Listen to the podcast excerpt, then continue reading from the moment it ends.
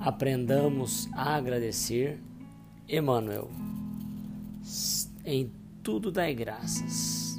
Paulo 1, Tessalonicenses 5, 18. Saibamos agradecer as dádivas que o Senhor nos concede cada dia.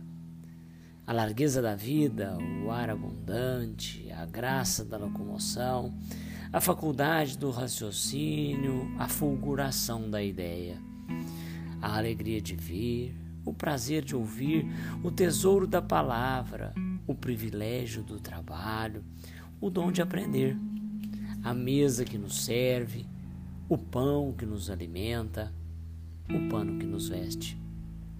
As mãos desconhecidas que se entrelaçam no esforço de suprir-nos a refeição e o agasalho.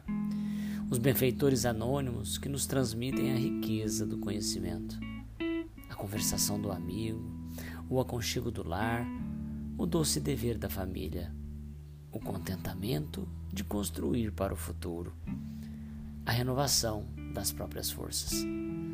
Muita gente está esperando lances espetaculares da boa sorte mundana a fim de exprimir gratidão ao céu. O cristão, contudo, sabe que as bênçãos da providência divina nos enriquecem os ângulos mais simples de cada hora no espaço de nossas experiências. Nada existe insignificante na estrada que percorremos. Todas as concessões do Pai Celeste são preciosas no campo de nossa vida.